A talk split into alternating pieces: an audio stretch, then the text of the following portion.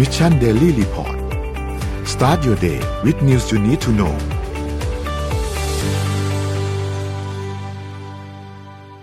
สวัสดีครับยินดีต้อนรับเข้าสู่ Mission Daily Report ประจำวันที่ 2 มีนาคม 2565 นะครับ วันนี้คุณอยู่พวกเรา 3 คนตอน 7 โมงถึง 8 โมงเช้า สวัสดีพี่เอ็ม สวัสดีพี่ปิ๊กครับ สวัสดีค่ะ ครับ เริ่มต้นกลางสัปดาห์กันแล้วนะครับ วันที่ 2 ของเดือนนะครับ เดี๋ยวเราค่อยๆ ไปอัปเดตเรื่องราวต่างๆ กันนะครับว่า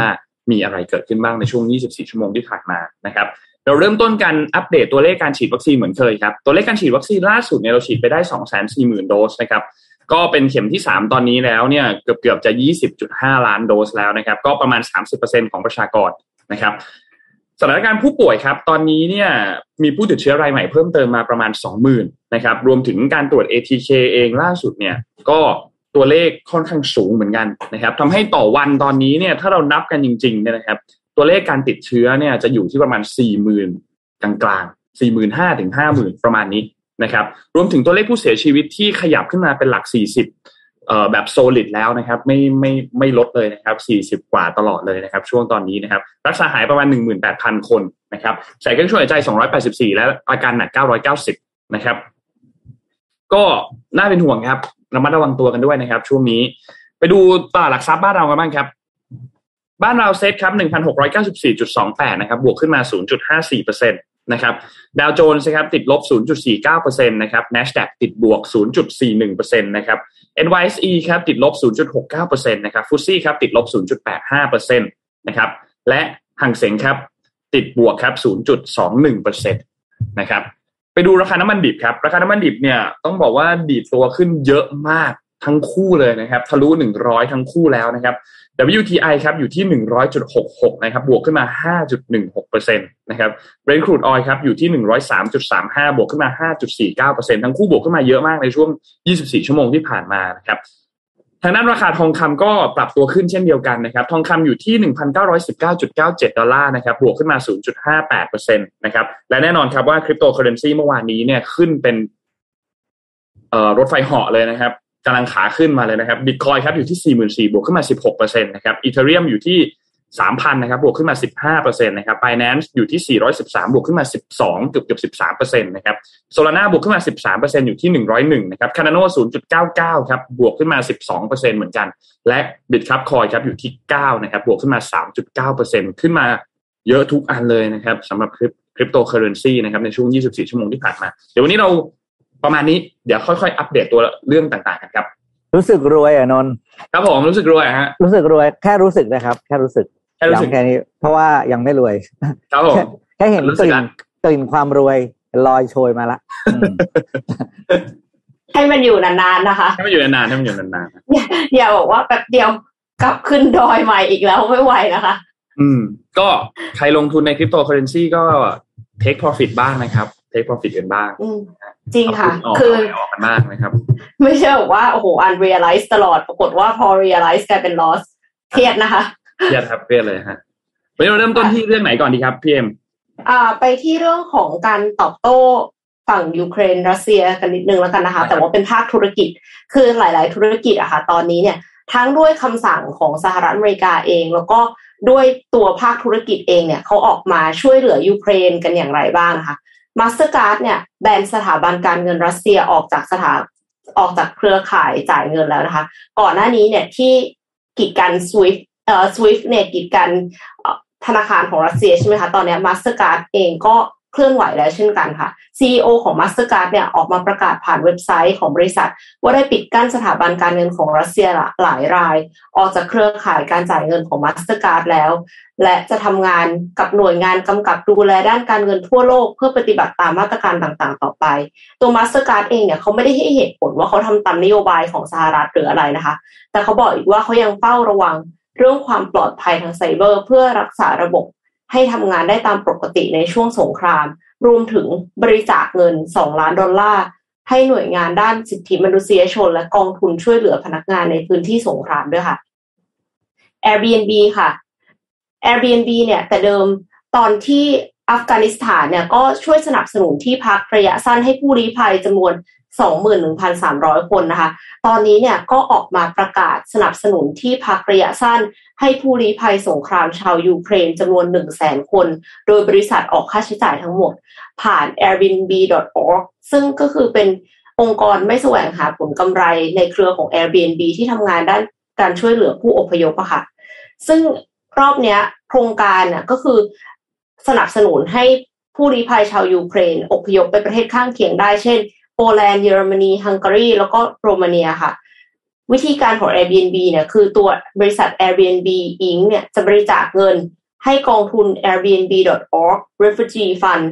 เพื่อนำไปจ่ายค่าเช่าบ้านให้กับผู้ลี้ภัยอีกทีหนึ่งซึ่งผู้ลี้ภัยจะเช่าบ้านในระบบของ Airbnb หรือไม่ก็ได้นะคะ คือสามารถที่จะเช่าบ้านข้างนอก มีที่อยู่อื่น Airbnb.org ก็จ่ายให้เช่นเดียวกันค่ะ ก็ถือว่าเป็น คือจะบอกว่ารู้สึกดี รู้สึกว่าโอเค ช่วยเหลือคนที่เดือดร้อน โดยที่ไม่ได้จำเป็นว่าจะต้องใช้บริการของตัวเองอะค่ะ ต่อมาค่ะ Google Maps หยุดแสดงข้อมูลสภาพการจราจรเรียลไทม์ในยูเครนชั่วคราว คือช่วงที่ผ่านมาเนี่ย Google Map เป็นอีกช่องทางหนึ่งที่ผู้ติดตามข่าวสารสถานการณ์ในยูเครนเนี่ยใช้เป็นข้อมูลประกอบดูว่าการโจมตีกำลังเกิดขึ้นที่ไหน แต่ว่า Google ได้หยุดการแสดง ข้อมูลภาพจราจรแบบ real-time เพราะว่าเพื่อที่จะให้แบบเกิดความปลอดภัยของประชาชนในประเทศ คือเฉพาะคนนอกประเทศยูเครนนะคะที่ดูไม่ได้ ถ้าคนในยูเครนเนี่ยสามารถที่จะใช้ขับรถอะไรแนะนำเส้นทางการจราจรตรงไหนรถติดได้ปกตินะคะ คือเพื่อที่จะไม่ให้เข้าใจว่าไม่ให้รัสเซียเห็นว่าตรงไหนที่คนเยอะอะไรอย่างเงี้ย ต่อมาค่ะ ก็ยังมี Namecheap ซึ่งเป็นผู้ให้บริการ hosting แล้วก็โดเมนรายใหญ่ ประกาศหยุดให้บริการชาวรัสเซียทั้งหมด โดยลูกค้ามีเวลาย้ายออกจากโดเมน ถึงวันที่ 6 มีนาคมนี้ค่ะ นอกจากลูกค้าที่จดทะเบียนเว็บไซต์โดเมนแล้วเนี่ยนะคะบริการ hosting WordPress และอีเมลแล้ว โดเมนที่เกี่ยวข้องกับรัสเซียทั้งหลายเนี่ยจะหยุดให้บริการทันที ตัวเว็บจะแสดงหน้าแบบ error เลยอะค่ะ ลูกค้าต้องติดต่อ support เพื่อที่จะใช้ไปใน ใช้งานย้ายไปใช้งานในที่อื่นนะคะ CEO ของ Namecheap เนี่ยระบุว่าตอนนี้บริการโดเมนยังคงใช้งานได้ แต่ขอให้ลูกค้าย้ายออกโดยเร็วค่ะ เนื่องจากธุรกิจในรัสเซียของ Namecheap ต้องส่งภาษีให้รัสเซีย บริษัทก็เลยไม่ต้องการที่จะไปยุ่งมากกว่านี้ เกี่ยวกับสงคราม แต่ว่าเขาก็ทำในส่วนที่เขาทำได้ ก็คือจัดการเว็บไซต์ที่เป็น .ru .su เป็นโดเมนที่เกี่ยวข้องกับรัสเซียค่ะ ก็คือปิดให้บริการทันทีมันจะอยู่แบบขึ้นเป็น error forbidden ส่วน Microsoft เองค่ะ ก็ถอดสื่อรัสเซียออกจากเว็บ ลดอันดับการค้นหาใน Bing นะคะ Microsoft เนี่ยรายงานถึงมาตรการการช่วยเหลือยูเครน พร้อมระบุว่ารัสเซียบุกยูเครนโดยผิดกฎหมาย และไม่มีเหตุอันสมควร อันนี้คือแบบระบุเหตุผลมาเลยชัดเจนนะคะ มาตรการการช่วยเหลือจาก Microsoft เนี่ยมีด้านความปลอดภัยทางไซเบอร์ค่ะ Microsoft ระบุว่า malware ที่โจมตียูเครนก่อนการบุกอะคือจริงๆแล้วอะเขาเห็น signature ของ malware ตัวเนี้ยก่อนบุกนะ แต่ว่าเห็นแบบก่อนแบบใกล้มากก็เลยทำอะไรไม่ทันนะคะ แต่ว่า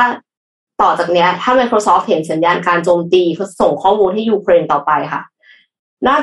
ปฏิบัติการข่าวสาร Microsoft เนี่ยจะถอดสื่อรัสเซียอย่าง Sputnik และ RT ออกจากเว็บของ Microsoft เองเช่น msn.com แล้วก็ลดอันดับการค้นหาใน Bing พร้อมทั้งแบนทั้งสองเว็บไม่ให้ลงโฆษณานะคะ และด้านมนุษยธรรม Microsoft ก็ส่งความช่วยเหลือผ่านกาชาติสากล เตรียมให้ความช่วยเหลือด้านเทคโนโลยีกับเจ้าหน้าที่ด่านหน้าค่ะแถลงของ Microsoft เนี่ยลงท้ายด้วยการเรียกร้องสันติภาพ พร้อมทั้งขอให้เคารพเอกราชของยูเครนอีกด้วยค่ะ และสิ่งที่สำคัญมากๆเลย กองทัพ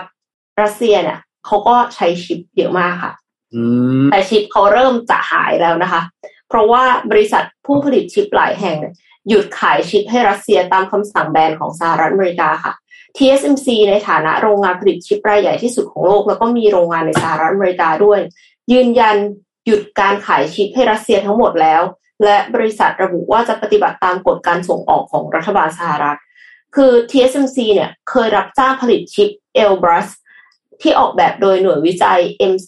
MCST ของรัสเซีย ซึ่งชิป Elbrus เนี่ย ถูกใช้โดยกองทัพและหน่วยความมั่นคงของรัสเซียอีกด้วยนะคะ Washington Post เนี่ยระบุว่า TSMC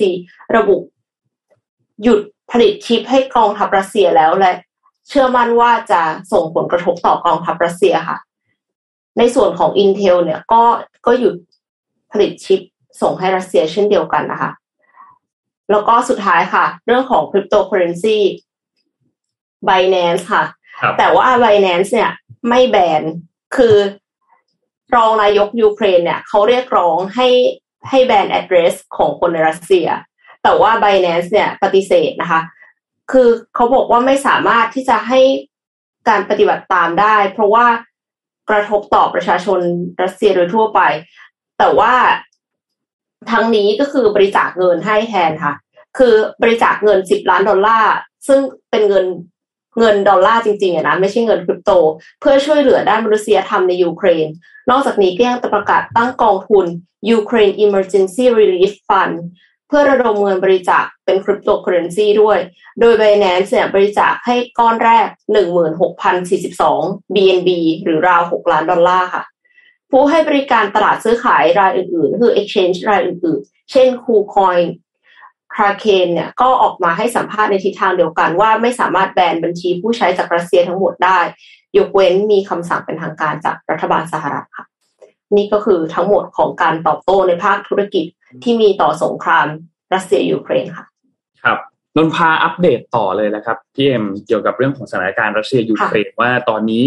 ที่นั่นเป็นอย่างไรบ้าง นะครับอย่างที่เราทราบกันครับว่ามีการเจรจารอบแรกเกิดขึ้นในวันที่ 28 กุมภาพันธ์ที่ผ่านมาบริเวณชายแดนเบลารุส แล้วก็ยูเครนนะครับการเจรจาครั้งนั้นเนี่ยเป็นงานเจรจาที่ทั้งสองฝ่ายต่างฝ่ายต่างก็มีความต้องการเนาะฝั่งของ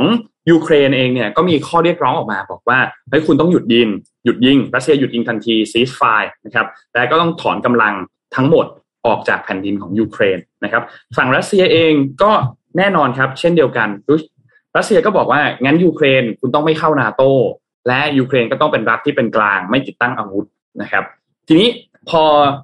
เรื่องราวนี้ถูกนำมาพูดคุยกันบนโต๊ะเจรจานะครับ การเจรจาประเด็นละเอียดอ่อนแบบนี้เนี่ยไม่ไม่จบในรอบแรกอยู่แล้วนะครับ การเจรจารอบแรกเนี่ยก็ข้อเรียกร้องทั้งสองฝ่ายทั้งสองฝ่ายทราบแล้ว แล้วก็นำข้อเรียกร้องอันนั้นกลับไปที่พื้นที่ของตนเอง แล้วก็ไปพูดคุยไปตกลงกันอีกทีหนึ่งว่าจะ กลับมาหารือกันอีกครั้งหนึ่งในอีกไม่กี่วันนี้นะครับคาดว่าภายในสัปดาห์นี้แหละ น่าจะมีการกลับมาหารือกันครั้งหนึ่งนะครับสำหรับรัสเซียแล้วก็ยูเครนนะครับ ทีนี้หลังจากนี้จะเป็นอย่างไรคำว่ารัฐที่เป็นกลางเนี่ยนะครับ มันคืออะไร คุณเพจรอบโลกใบคุณกรุณาบัวคำศรีเนี่ย ได้มีการพูดถึงไว้ความเป็นกลางเนี่ย มันหมายถึงว่ามันเป็นสิ่งที่บ่งบอกว่ารัฐหรือประเทศใดประเทศหนึ่งเนี่ยจะไม่เข้าไปมีส่วนร่วมกับ สงครามของรัฐอื่น หรือสงครามของใดๆก็ตามในอนาคตนั่นหมายความว่าก็จะไปเข้าร่วมนาโตไม่ได้ เพราะนาโตมีกฎที่บอกอยู่ว่าถ้าประเทศใดประเทศหนึ่งในเลยในประเทศสมาชิกถูกโจมตี ประเทศอื่นจะเข้าไปช่วยเหลือด้วยนะครับ เพราะฉะนั้นก็เลยมีการระบุอันนี้เหมือนกันนะครับ ทีนี้ในปีโลกเราเนี่ยมีหลายประเทศที่ประกาศว่าตัวเองเป็นกลางนะครับ ไม่ว่าจะเป็นที่สวิตเซอร์แลนด์ฟินแลนด์สวีเดนไอร์แลนด์ออสเตรียมาลตาวาติกัน สิงคโปร์มีหลายพื้นที่นะครับ แต่ทีนี้พื้นที่ของยูเครนเนี่ยเป็นจุดที่ค่อนข้างน่าสนใจนะครับ ว่าจะสามารถทำได้แบบนั้นหรือเปล่า รวมถึงท่าทีต่างๆ ก่อนหน้านี้ที่ออกมานะครับ ซึ่งหลังจากนี้เนี่ยนะครับเราดูท่าทีของทางด้านสหประชาชาติเองว่ามีท่าทีอย่างไรบ้างนะครับ ฝั่งของสมัชชาใหญ่ UN นะครับ ก็เตรียมที่จะมีการลงมติเหมือนกันนะครับ เพราะว่าเขามีการเริ่มต้นการประชุมพิเศษในวาระฉุกเฉินกรณีวิกฤตในยูเครนเนี่ยตั้งแต่วันที่ 28 กุมภาพันธ์แล้วนะครับ แล้วก็มีสมาชิกถึง 193 ประเทศนะครับ ก่อนที่อาจจะมีการลงมติโดดเดี่ยวรัสเซียภายในสัปดาห์นี้นะครับมีการประนามการลุกรานยูเครนนะครับแล้วก็เรียกร้องให้กองทัพรัสเซียเนี่ยยุติการสู้รบ และถอนกำลังทหารออกจากยูเครนทันทีนะครับ ซึ่งตัวร่างมติที่ จะออกมาจากสมัชชาใหญ่ UN เนี่ยก็จะมีเนื้อหาคล้ายๆ กับมติของที่ประชุมคณะมนตรีความมั่นคงแห่งสหประชาชาตินะครับ ซึ่งถูกรัสเซียในฐานะสมาชิกถาวรเพราะรัสเซียเป็นสมาชิกถาวรเนาะแล้วก็ใช้สิทธิ์วีโต้ค้านไปเมื่อวันศุกร์ที่ 25 กุมภาพันธ์ไปแล้วนะครับ ซึ่งถ้าอันนั้นคือมติจากที่ประชุมของคณะมนตรีความมั่นคงใช่ไหมครับ แต่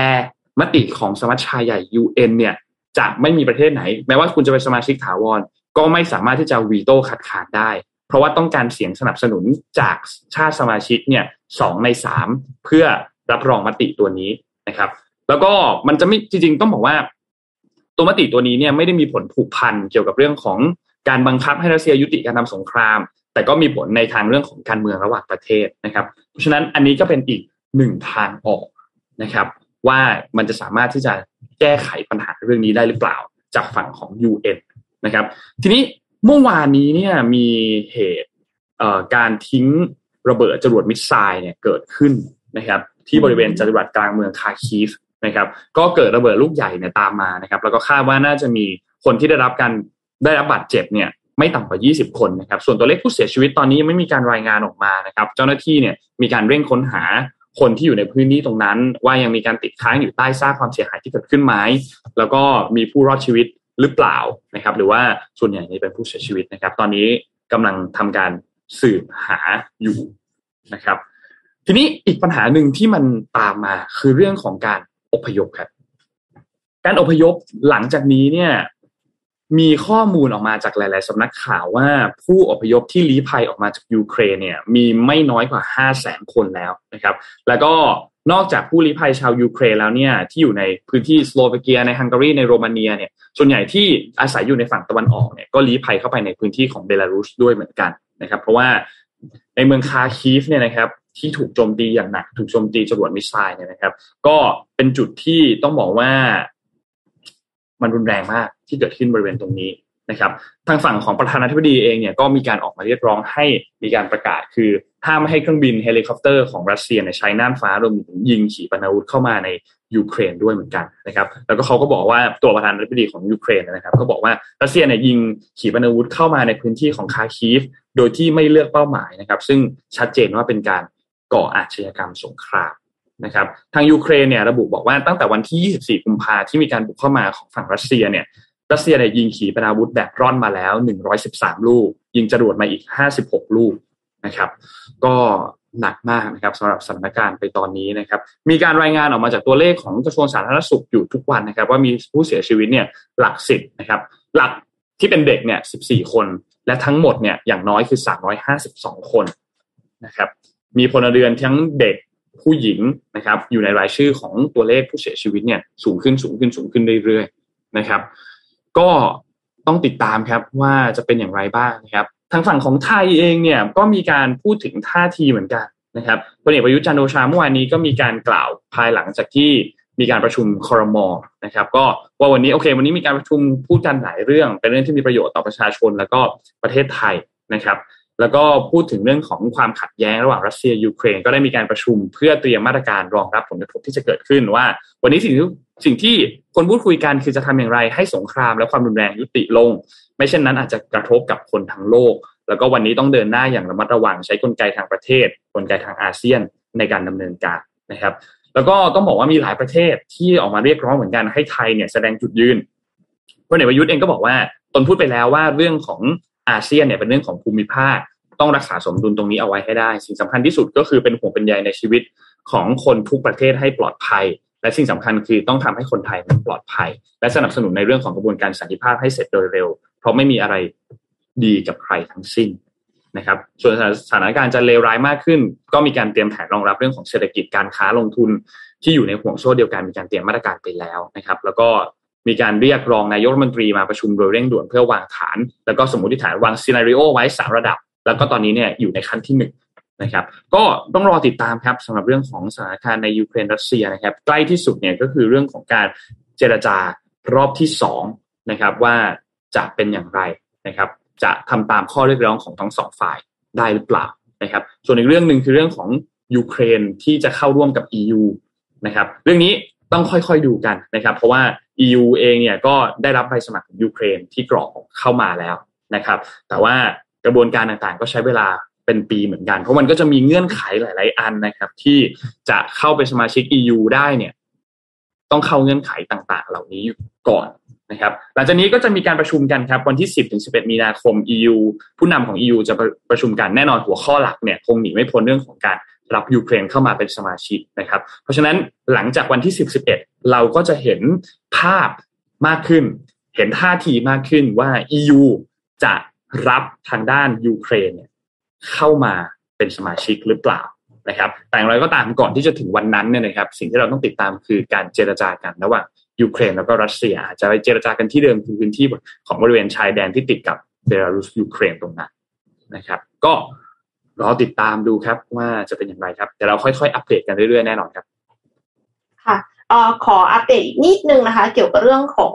ธุรกิจอะค่ะมีเพิ่มเติมนะคะวีซ่าเนี่ยปิดกั้นสถาบันการเงินรัสเซียเรียบร้อยแล้วนะคะ แล้วก็บริจาคเงินสองล้านดอลลาร์ให้ยูนิเซฟค่ะและจะสมทบเงินบริจาคของพนักงานให้อีกเท่าตัวและคอยดูแลความปลอดภัยของพนักงานในพื้นที่สงครามนะคะ นอกจากนี้เนี่ยก็จะมีเรื่องของ Apple Pay กับ Google Pay ที่เขาไม่ให้ ใช้ใช้จ่ายในรัสเซียได้อะแล้วทำให้คนติดอยู่ในสถานีรถไฟอะค่ะ เพราะว่าแต่เดิมคือใช้ Apple Pay Google Pay ในการจ่ายค่ารถไฟฟ้าอะไรเงี้ยแล้วปรากฏว่าก็เลยก็เลยออกจากสถานีกันไม่ได้ นี่ก็เดือดร้อนที่รัสเซียกันพอสมควรค่ะ อืมคือตอนนี้กลายเป็นว่าประชาชนของชาวรัสเซียที่ไม่ได้เกี่ยวข้องกับสงครามก็ใช่เดือดร้อนไปด้วย ถูกค่ะ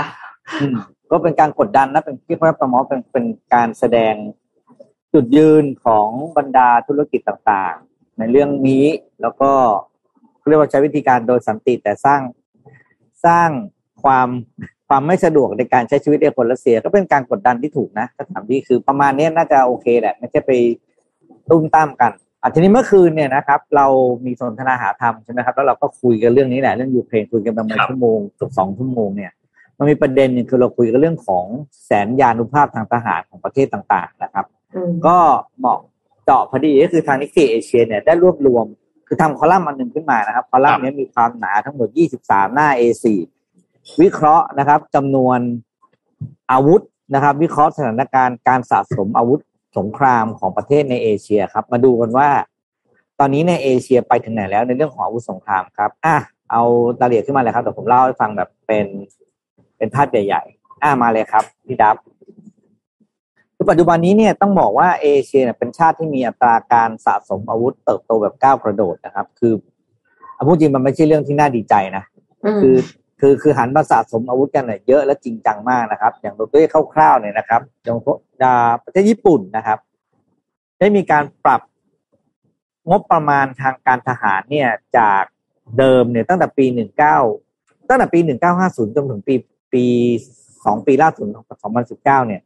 ญี่ปุ่นเจะลิมิตงบประมาณทางการทหารไว้แค่หนึ่งเปอร์เซ็นตนะครับ แต่ว่าปัจจุบันนี้เนี่ยทางคุณคิชิดะเนี่ยก็คือปรับเป็นสองเปอร์เซ็นก็คือเสริมซื้ออาวุธทางการทหารเพิ่มขึ้นหนึ่งเท่าตัวนะครับหรือแม้กระทั่งตัวจีนเองเนี่ย ปีล่าสุดเนี่ยกดไปสองแสนล้านนะครับ เหรียญสหรัฐในการซื้อ แล้วก็เพิ่มกำลังทางการทหารนะครับ ทีนี้ขอพาไปดูเป็นสถิติและการเป็นภาพแบบนี้ตัวแรกเนี่ย การไม่เห็นชัดเลยนะครับ จีนเนี่ยเป็นประเทศที่ นำโด่งทางด้านการใช้เงินในส่วนของอาวุธสงครามนะครับรองลงมาเป็นอินเดียญี่ปุ่นเกาหลีใต้นะครับเกาหลีใต้เพิ่มขึ้นในช่วงปีล่าสุดนะครับ ก็เข้าใกล้ญี่ปุ่นนะครับ ต่อมาเลยครับ ต่อมาเนี่ยก็คือ ถ้าเทียบเป็นเป็นภูมิภาคเนาะนอตอเมริกาเนี่ยก็คือสหรัฐอเมริกาแคนาดาเนี่ยจะซื้ออน้อยลงในช่วงสิบปี คือเขาซื้อน้อยลงเรื่อยๆนะครับ แต่ขณะที่ เอเชียเนี่ยก็คือเอเชียกลางเอเชียตะวันออกนะครับ ก็คือทางโซนอินเดียด้วยอะไรด้วยเนี่ยซื้อค่อนข้างเยอะเพิ่มขึ้นนะครับ เพิ่มขึ้นหกสิบเปอร์เซ็นช่วงสิบปีที่ผ่านมานะครับคือเขาเทียบตั้งแต่ปีสองพันสิบจนถึงสองพันยี่สิบนะคือความต่างนะครับช่วงสิบปีเพิ่มขึ้นหกสิบเปอร์เซ็นต์อะไปดูต่อมาครับ ต่อมาเนี่ยน่าสนใจมาก เมื่อคืนพี่แท็บถามว่าใครมีนิวเคลียร์มากกว่ากันหรือเยอะที่สุดในโลกคำตอบตอนนี้คือรัสเซียนะครับ ก็มีอยู่ หน่วยเนี่ยคือร้อยนะหนึ่งจรวดหนึ่งลูกคือร้อยเพราะฉะนั้นปัจจุบันเนี่ยรัสเซียมีอาวุธนิวเคลียร์อยู่หกล้านสองแสนห้าหมื่นห้าพันลูก ใช่ไหมหกล้านหกแสนหกแสนตัวหกแสนหกแสนหกแสนหกแสนลูกนะครับหกพันก็เยอะอยู่ดีหกแสนลูกนะครับหกเยอะมากหกแสนลูกเลยถ้ายิงมาประเทศไทยเนี่ยนะเรามีเจ็ดสิบเจ็ดจังหวัดใช่ไหมก็หารไปจังหวัดละร้อยลูกนี่ยังเหลือๆนะครับ อันดับสองคือสหรัฐอเมริกาห้าพันกว่านะครับอ่า ห้าพันกว่าแล้วหน่วยเป็นรับห้าแสนกว่านะครับ จีนปากีสถานนี่ยังห่างกับสองชาตินี้ เพราะฉะนั้นเนี่ยถ้าเรื่องของอาวุธนิวเคลียร์เนี่ยไม่มีใครเกินรัสเซียกับสหรัฐอเมริกาแล้วนะครับ เกาหลีใต้เอ้ยเกาหลีเหนือที่เราว่าเขาเยอะๆเนี่ยอืมยังมีอยู่แค่หลักหลักพันนะคือสี่พันลูกนะครับ ต่อมาครับ นี่คือการใช้งบประมาณทางการทหารนะครับ ก็อย่างที่บอกคือจีนญี่ปุ่นที่ประมาณหนึ่งเปอร์เซ็นต์สหรัฐอเมริกายังเยอะอยู่นะครับ คือสามเปอร์เซ็นต์ ถามว่าทำไมยังเยอะอยู่ก็แปลว่าเมื่อก่อนนี้เนี่ย ใช้เยอะกว่านี้เมื่อก่อนสหรัฐอเมริกาเคยมี record ซื้อใช้งบงบประมาณ GDP ทางด้านการทหารอยู่ที่หกถึงเจ็ดเปอร์เซ็นต์นะครับ แต่ว่านี้ลดลงมาแล้วนะครับ ต่อมาครับ เรือดำน้ำนะครับ เรือดำน้ำเนี่ยจะเห็นว่าชาติที่ใช้ก็จะเป็นชาติที่ติดทะเลเยอะๆนั่นคือจีนญี่ปุ่นนะครับ เกาหลีใต้อินเดียแล้วก็สหรัฐอเมริกาโดยจีนเนี่ย ตอนนี้เนี่ยมีเรือดำน้ำอยู่เก้าร้อยลำแล้วนะครับ เรือเรือไม่เรือน้ำเรือรบนะครับคือเรือที่เป็นปฏิบัติการทางอาหารทางน้ำทั้งลอยน้ำและไม่แล้วก็ดำน้ำนะครับ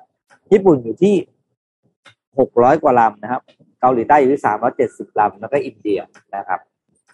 ต่อมาครับน่าจะสุดท้ายแล้ว อันนี้จะเป็นเรื่องของบริษัทที่เป็นผู้ผลิตและผู้จำหน่าย อาวุธยุโทโธปกรณ์ต่าง ๆ จะสังเกตว่าช่วงเจ็ดปีล่าสุด บริษัทจีนนะครับ ก้าวขึ้นมาเป็นหนึ่งในท็อป 10 ของโลกแล้วก็คือ n o r i n g o AVA AVIC แล้วก็ CETC นะครับ มีบริษัทในที่เป็นของยุโรปนะ อิตาลีเยอรมันพวกนี้หลุดโผหมดแล้ว อิตาลีเยอรมันฝรั่งเศสนะครับ หลุดกับโผไปที่เมื่อก่อนเคยมีอยู่นะครับจากตัวเลขจะให้เห็นชัดเลยว่าการสะสมอาวุธสงอ้อนเนี่ยอันนี้อันนี้อันนึงโทษทีนะครับ อันนี้เป็นเรื่องของจำนวนคนคือจำนวนกำลังทหารเลยเนี่ยนะครับ คือจีนเนี่ยสองล้านกว่าคน เดียล้านห้านะครับสหรัฐอเมริกาล้านสี่เกาหลีเหลือล้านสองไม่ไม่ได้ไม่ได้น้อยเลยนะครับ ไม่น้อยเลยถ้าคือถ้าบอกว่าพูดกำลังคนเนี่ย ก็ไม่ธรรมดา แต่ที่ญี่ปุ่นนะก็ตามจำนวนประชากรต้องมีสองแสนคนที่เขาเรียกเป็นกองกำลังป้องกันภาคพื้นดินนะครับ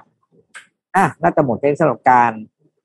ตัวเลขของการสะสมอาวุธ ยุโทโธปกรณ์ทางทหาร ซึ่งไม่เคยให้ผลดีกับใครนะครับ แต่ว่าแน่นอนว่าทุกคนก็ยังสะสมต่อเนื่องและไม่มีแนวโน้มจะลดลงครับ อืมเอ๊ะอาจจะให้ผลดีกับผู้ค้าอาวุธหรือเปล่าคะก็ชาติที่ค้าอาวุธก็มีหลากๆอยู่ไม่กี่ชาติเนาะ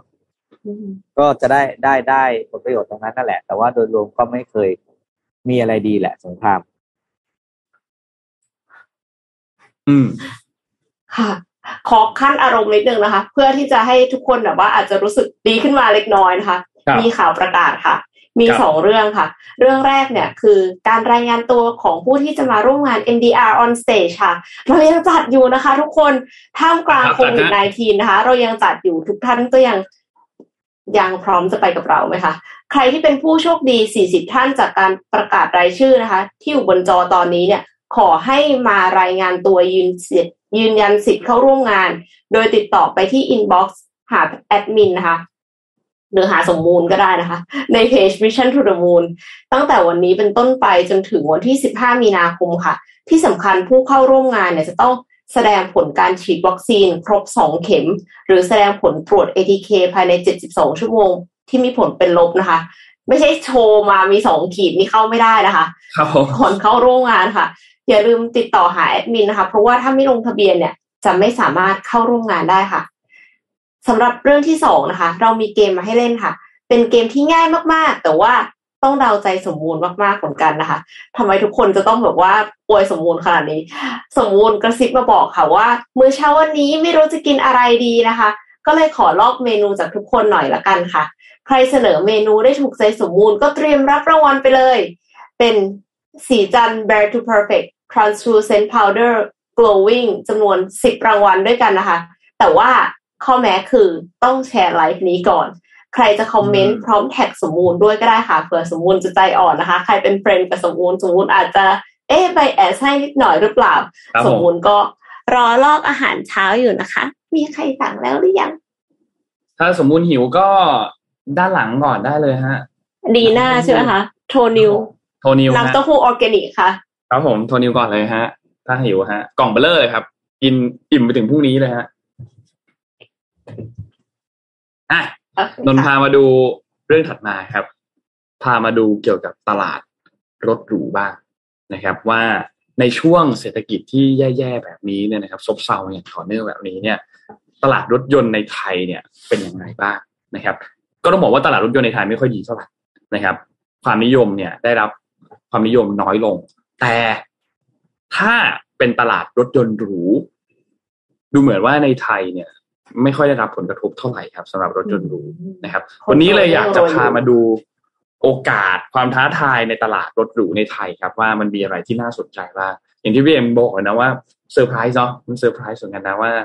ไม่ไม่ได้รับผลกระทบในเรื่องของเศรษฐกิจเรื่องอะไรมากเท่าไหร่สำหรับรถหรูนะครับโควิด -19 แน่นอนส่งผลกระทบต่อยอดขายรถหรูเนี่ยน้อยกว่ารถยนต์ทั่วไปค่อนข้างเยอะนะครับ โดยเฉพาะในปี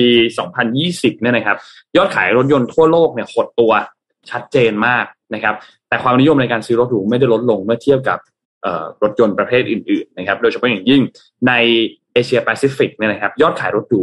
โตด้วยครับ ไม่ใช่ไม่ใช่ไม่แค่ไม่ลดแต่โตด้วยนะครับ แล้วก็โตได้มากกว่ายอดขายรถยนต์ประเภทอื่นๆเยอะ มีปัจจัยหลายอย่างมาก แต่ปัจจัยตลาดรถหรูตลาดหลักเนี่ยคือที่จีนครับ มาดูในไทยบ้าง แล้วในไทยอะ ได้รับปัจจัยหนุนอะไรบ้าง จากกำลังซื้อของกลุ่มลูกค้าเป้าหมายที่เพิ่มขึ้นนะครับ ไทยเองเนี่ยได้รับผลกระทบจากการขายรถหรูน้อยกว่า เหมือนกันเลย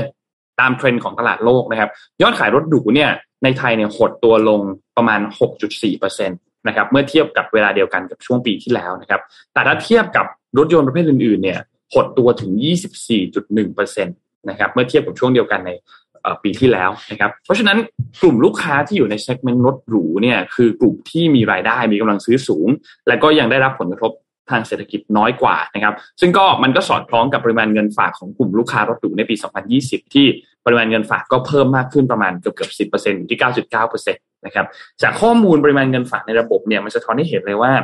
ศักยภาพกำลังซื้อของกลุ่มลูกค้าที่เป็นกลุ่มรถหรูเนี่ยมีแนวโน้มที่สูงมากขึ้นนะครับ แต่พอมาในปี 2021 ครับ มันเจอปัญหาอันหนึ่งก็คือการขาดแคลนตัวเซมิคอนดักเตอร์ซึ่ง มันเริ่มส่งผลต่อตลาดรถหรูชัดเจนมากนะครับเพราะว่าในช่วงปี 2021 เนี่ยทิศทางการซื้อขายรถหรูเนี่ยมีทิศทางตรงกันข้ามครับข้อมูลจาก SCB EIC เนี่ยระบุว่าตลาดรถหรูเนี่ยได้รับผลกระทบที่รุนแรงมากกว่ารถยนต์ทั่วไปนะครับสาเหตุหลักๆ เลยคือการขาดแคลนของเซมิคอนดักเตอร์เพราะว่าการผลิตรถหรูเนี่ยจำเป็นต้องใช้ชิ้นส่วนอิเล็กทรอนิกส์มากกว่ารถยนต์ทั่วไปทำให้สุดท้ายผู้ผลิตไม่สามารถที่จะส่งมอบ หรือว่าผลิตได้ตามที่คาดการเอาไว้ นะครับ แต่ทีนี้นั่นคือปี 2021 ในปี 2022 อะ มีแนวโน้มที่จะกลับมาขยายตัวเป็นบวกอีกครั้งหนึ่งนะครับ EIC คาดการว่าแนวโน้มยอดจดทะเบียนรถหรูป้ายแดงเนี่ยจะกลับมาขยายตัวได้ 14%เมื่อเทียบกับช่วงเดียวกันในปีที่แล้วนะครับ รวมถึงการฟื้นตัวของระบบเศรษฐกิจต่างๆ ทางด้านของสำนักวิจัย IHS Market นะครับ รวมถึงผู้ประกอบการเนี่ยเขาคาดการณ์ด้วยครับว่า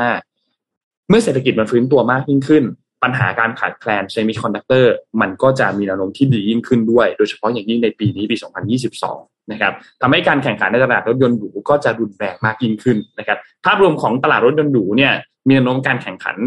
ทางการตลาดที่สูงยิ่งขึ้น แล้วก็พบว่าพวกตัวแทนที่เป็นตัวแทนจำหน่ายเป็นทางการที่เป็น official dealer เนี่ยจะมีข้อได้เปรียบมากกว่ากลุ่มที่เป็นกลุ่มผู้นำเข้าอิสระหรือเป็น gray market นะครับ เพราะว่าหนึ่งเลยคือการแข่งขันทางด้านราคานะครับจากการที่รถหรูบางแบรนด์ได้เข้ามา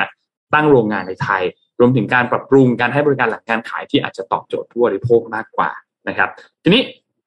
แล้วหลังจากนี้การตอบโจทย์เทรนตลาดที่เปลี่ยนไปเนี่ยมันคือเรื่องของความท้าทายแหล้วว่าคุณจะรับมือมันได้ดีมากแค่ไหนนะครับแต่ที่นนเอาข้อมูลมาให้ดูเนี่ยในปี 2020 2021 รวมถึงการคาดการณ์ในปี 2022 เนี่ยจะเห็นว่าแนวโน้มตลาดรถหรูจากกลุ่มลูกค้าเป้าหมายเนี่ยต้องบอกว่าไม่ได้รับผลกระทบมากเท่าไหร่ เมื่อเทียบกับตลาดรถยนต์ธรรมดา นะครับเพราะฉะนั้นสิ่งที่ผู้ประกอบการควรจะให้ความสำคัญหนึ่งเลยคือ การเตรียมพร้อมรับมือกับความเสี่ยงและความท้าทายในอนาคต เราแบ่งเป็นสองระยะ เราดูที่ระยะสั้นก่อนระยะสั้นเนี่ยนะครับความเสี่ยงของตลาดรถยนต์ทั่วไปและตลาดรถยนต์หรูเนี่ยมันมีประมาณนี้ครับหนึ่งเลยคือปัญหาเรื่องของการขาดแคลนเซมิคอนดักเตอร์มันเพิ่งเริ่มเข้าปี 2022 ของมันก็ยังขาดอยู่นั่นแหละ มันอาจจะส่งผลกระทบต่อการผลิตรถยนต์หรูบางรุ่นอยู่เหมือนเดิม นะครับรวมถึงเรื่องของการแพร่ระบาดของสายพันธุ์โอไมครอนที่มันอาจจะส่งผลกระทบต่อเศรษฐกิจไทย การใช้จ่ายของประชาชนที่อาจจะลดน้อยลง จะซื้อรถอาจจะคิดมากขึ้นว่า เอ๊ะ ต้องซื้อตอนนี้หรือเปล่านะครับ ส่วนในระยะยาวเนี่ยนะครับเทรนด์หรือความนิยมของผู้บริโภค เรื่องของรถยนต์ไฟฟ้าค่ายรถยนต์หรูต้องมีการพัฒนาเทคโนโลยีใหม่ ๆ ออกมา เรื่องของ car sharing ก็เริ่มได้รับความนิยมมากขึ้นเรื่อยๆในอนาคตนะครับ ก็ประมาณนี้นะครับสำหรับในระยะยาว คนก็เริ่มจะหาเรื่องของ รถยนต์พลังงานไฟฟ้ากันมากขึ้น เราจะเห็นหลายแบรนด์ เริ่มมีการทำตลาดในไทยมากขึ้นเกี่ยวกับรถยนต์ไฟฟ้า หลักๆ ที่เราเห็นมาก่อนหน้านี้ก็จะเป็นตัว Aura Good Cat ของ Great Wall Motor GWM นะครับที่ทำตลาดเยอะมาก เริ่มมีการมาจัดโชว์งานนู่นงานนี้หลายพื้นที่มากขึ้นนะครับ แล้วเราก็เริ่มเห็นในท้องถนนมากขึ้นด้วยสำหรับตัว Aura Good Cat นะครับนี่ก็เป็นข้อมูลเกี่ยวกับ ตลาดรถหรูที่ทาง SCB EIC เนี่ยเอามาฝากกันสำหรับผู้ประกอบการแล้วก็ผู้ที่สนใจเอ่อเพราะว่าอาจจะห่างไกลเรานิดนึงหมายความว่า โอเคคือ คือเป็นความรู้ที่คงจะไม่ได้รู้ ถ้าสมมติว่า SCB EIC ไม่ได้นำมาอ่าเดี๋ยวพาไปดูอีกข่าวหนึ่งที่ต้องบอกเป็นข่าวใหญ่แล้วก็ โลกควรจะสนใจ แล้วก็ติดตามข่าวนี้มากกว่านี้นะ แต่ว่าพอดีมันมีข่าวรัสเซียยูเครนเข้ามามันก็เลยกลบทุกอย่างไปหมดนะครับ ก็คือวันที่เก้ามีนาคมก็คือวันพุธหน้าใช่ไหมเกาหลีใต้จะมีการเลือกตั้งประธานาธิบดีนะครับ ก็คือเลือกตั้งผู้นำประเทศที่มันเป็นเรื่องที่ใหญ่มากนะครับโดยเฉพาะประเทศใกล้แล้วนี่ที่มีใช่ครับวันพุธหน้านี้แหละครับโดยเฉพาะประเทศที่มีอุตสาหกรรมเอ่อมีแบรนด์ใหญ่ ๆ อย่างซัมซุงอย่างไรหลายๆอย่างนะรวมถึงเรื่องของเอ่อมีเคป๊อปและทั่วโลก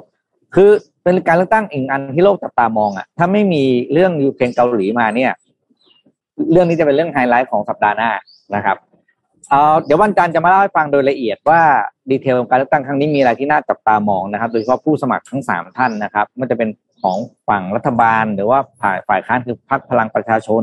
หรือผู้สมัครในพรรคอิสระนะครับแต่นี้เอาเรื่องหนึ่งเอาเกร็ดเล็กเกร็ดน้อยมาเล่าให้ฟังก่อนว่านโยบายหาเสียงของแต่ละคนเนี่ย เรื่องที่เป็นเรื่องที่แบบว่าแต่ละคนจะชูเนี่ยเป็นเรื่องอะไรบ้างนะครับ ผมยกมาเรื่องเดียวก่อนนี่ผมอ่านเรื่องนี้มาแล้วก็เลยเอามาฝากเป็นเรื่องที่อยู่ในบทความของมติชนนะครับโอ้นี่ผมไปอ่านมาเลยเอาเรื่องนี้มาเล่าก่อนละกันเพราะว่าถ้าเล่าละเอียดมันจะมันค่อนข้างเยอะ ก็คือเรื่องของรอยสักครับเอาบทความนี้อยู่ในคอลัมน์ไฮไลท์โลกครับเกาหลีใต้เนี่ยมีกฎหมายหนึ่งที่หลายๆคนจะไม่รู้ก็คือว่ารอยสักนั้นเป็นสิ่งผิดกฎหมายนะครับ ผิดกฎหมายเลยเหรอแทคะทู่ผิดกฎหมายครับสักไม่ได้ดังนั้นการผิดกฎหมายก็คือสักแล้วห้ามโชว์ในสื่ออ่าเวลาออกสื่อสาธารณะเนี่ยอ่าให้เห็นรอยสักไม่ได้ผิดนะครับ แต่ถ้าแบบว่าหลังๆก็มีหลังๆนะพอโลกมันเปลี่ยนเนาะก็มีมีกระแสเรียกร้องอะไรเยอะขึ้นมาจนกลายมาเป็นหนึ่งในนโยบายที่ผู้สมัครในการหาอ่าผู้สมัครเนี่ยใช้หาเสียง ทั้งสองคนนะครับ คือคนหลักฝั่งฝั่งรัฐบาลเดิมกับผู้สมัครฝ่ายค้านเนี่ยเลยบอกว่าเรื่องสักเนี่ยจะถูก ผลักดันเข้าเป็นนโยบายที่จะถูกแก้กฎหมายเรื่องนี้นะครับ โดยฝั่งรัฐบาลเนี่ยบอกว่ารอยสักเนี่ยคือการสักจะมีสองแบบนะสักเพื่อแบบที่เป็นแทททูใช่ไหมกับการสักที่เป็นความงามเช่นสักคิ้วนึกออกใช่ไหมมันจะมันจะไม่เหมือนกันนะครับ คนหนึ่งเนี่ยบอกว่าจะปลดล็อกรอยสักที่บอกว่าสักเป็นรูปพระจันทร์รูปพระที่อะไรต่าง ๆ เนี่ยต่อจะให้ถูกกฎหมายหมดนะครับ แต่อีกคนหนึ่งนะครับ ก็คือพรรคพรรคฝ่าย รัฐบาลเนี่ยก็บอกว่าจะผลักดันเรื่องของการเฉพาะในส่วนของการทำโทษสักคิ้วอะไรให้เป็นอาชีพอิสระ เพราะบางเพราะปัจจุบันเนี่ยอาชีพของช่างสักหรือคนที่ทำรอยสักได้เนี่ยเป็นอาชีพสงวนนะครับ เป็นอาชีพต้องห้าม ก็คือมีอยู่ห้าหมื่นคนก็มีเท่านี้มันมานานแล้ว แล้วไม่มีการ ไม่มีการขยายตัวเพิ่มขึ้นเพราะโดนโดนกวาดล้างมาตลอดนะครับ ใครที่เป็นช่างสักแบบผิดกฎหมายเนี่ยไม่มีใบอนุญาตเนี่ยโดนโทษปรับทีหนึ่งคือหนึ่งจุดสาม หนึ่งจุดสามอ้าวพี่ปิ๊กล้านวอนหรือเปล่า เท่าไหร่เพิ่งรู้เหมือนกันนะคะ เนี่ยว่าว่าการสักเนี่ยผิดกฎหก็มายคือผู้สมัครในพรรเกาคหลีฝ่ายใต้ค้านเนี่ย ผู้สมัครจากพรรคฝ่ายค้านตอนนี้ ผู้สมัครจากพรรคฝ่ายค้านตอนนี้เนี่ย แกงแกก็สักคิ้วอยู่อ๋ออ่า ก็เลยแกก็เลยผลักดันว่าเรื่องนี้มันไม่ใช่เรื่องที่เอ่อจะต้องห้ามแต่ว่าคือขอให้มี limit เพ ราะว่าเกาหลีใต้ยังมีแนวคิดที่ค่อนข้างจาก conservative กับการมีรอยสักบนร่างกายนะครับ เดี๋ยววันจันทร์จะเอาเอาสรุปเรื่องของการเลือกตั้งเกาหลีใต้ในทุกแง่มุมมาเล่าให้ฟังนะครับอ่าเป็นเป็นเป็นอ่าเป็น Big Reads ของของวันจันทร์นะครับวันนี้เล่าให้ฟังเรื่องแค่นี้ก่อน ซึ่งก็เป็นประเด็นได้นะเรื่องรอยสักเนี่ยเพราะว่าคนรุ่นใหม่คนรุ่นเก่าอันนี้คือเห็นชัดเจนแล้วว่าแต่ละพรรคเนี่ยเข้าหาคนรุ่นใหม่ก็จะปลดเรื่องรอยสักออกว่าเป็นสิ่งถูกกฎหมายไม่สามารถจะไปจำกัดสิทธิมนุษยชนตรงนี้ได้แล้วนะครับ อะพี่พี่ปิ๊กคะตะกี้นี้พี่ปิ๊กเสียงขาดไปนิดนึงค่ะ บอกว่าถูกปรับหนึ่งจุดสามล้านบาท ล้านบาทไม่ใช่ล้านล้านวอบานทครับ ปรับทีห้าสิบล้านวอนครับเยอะคนมากสักค่ะจ้างคนที่ทำอาชีพสักโดยที่ไม่มีไม่รับใบอนุญาตเนี่ยเนี่ยโดนปรับทีห้าสิบล้านวอนหรือประมาณจุดสามสี่ล้านบาทโหดโหดจริง อันนี้โหดมากแล้วแล้วนึกถึงว่าถ้าสมมติว่าแค่อยากจะสักคิ้วนี่ก็ผิดกฎหมาย ถ้าสักคิ้วเนี่ยทำได้โดยเป็นโดยเป็นอันนี้ครับ คือถ้าสักคิ้วอย่างนี้เป็นแบบผู้เชี่ยวชาญเป็นแพทย์อย่างเนี้ยได้อ๋อแต่ว่าที่บอกห้าสิบล้านคือพวกที่สักโดยที่ไม่ได้เป็นหมอค่ะแล้วไปสักเองแบบพวกร้านบ้านเราอย่างเงี้ยร้านตามเอ่ออะไรที่เราเห็นเนี่ยทั่วไปอย่างเงี้ยไปเปิดร้านห้องเปิดห้องแถวตึกแถวสักกันเองอย่างเงี้ยโดนร้านเสริมสวยที่สับกอกอย่างนี้ไม่ได้ใช่ครับอืม โอเคค่ะตะกี้นี้พี่ปิ๊กพูดถึงเรื่องการจัดก็มีเรื่องของความสวยงามเข้ามาเกี่ยวข้องนะคะ เอ็มจะมาพูดถึงเรื่องของวิทยาศาสตร์สักเล็กน้อย แต่ว่ามันเกี่ยวกับเรื่องการลดน้ำหนัก อ่า เป็นฝั่งจีนค่ะ ผลการศึกษาในวารสาร PLOS Biology นะคะ พบว่ายาต้านเนื้องอกตัวหนึ่งสามารถช่วยลดน้ำหนักในหนูทดลองได้ค่ะ เมื่อใช้ในปริมาณต่ำเป็นแนวทางใหม่ในการรักษาโรคอ้วนค่ะ สารตัวนี้ชื่อว่า campto camptothecin เป็นสารเคมีที่สกัดจากต้นไม้นะคะ สามารถระงับความหิวตามธรรมชาติได้ แต่ว่าก่อนหน้านี้เนี่ย สารนี้เป็นตัวยับยั้งเอนไซม์ซ่อมแซม DNA ก็เลยเอามาใช้เป็นยาต้านเนื้องอกค่ะ นักวิจัยจากมหาวิทยาลัย Northwest A&F ในมณฑลส่านซีของจีนเนี่ยพบว่าเซลล์ที่สัมผัสกับสาร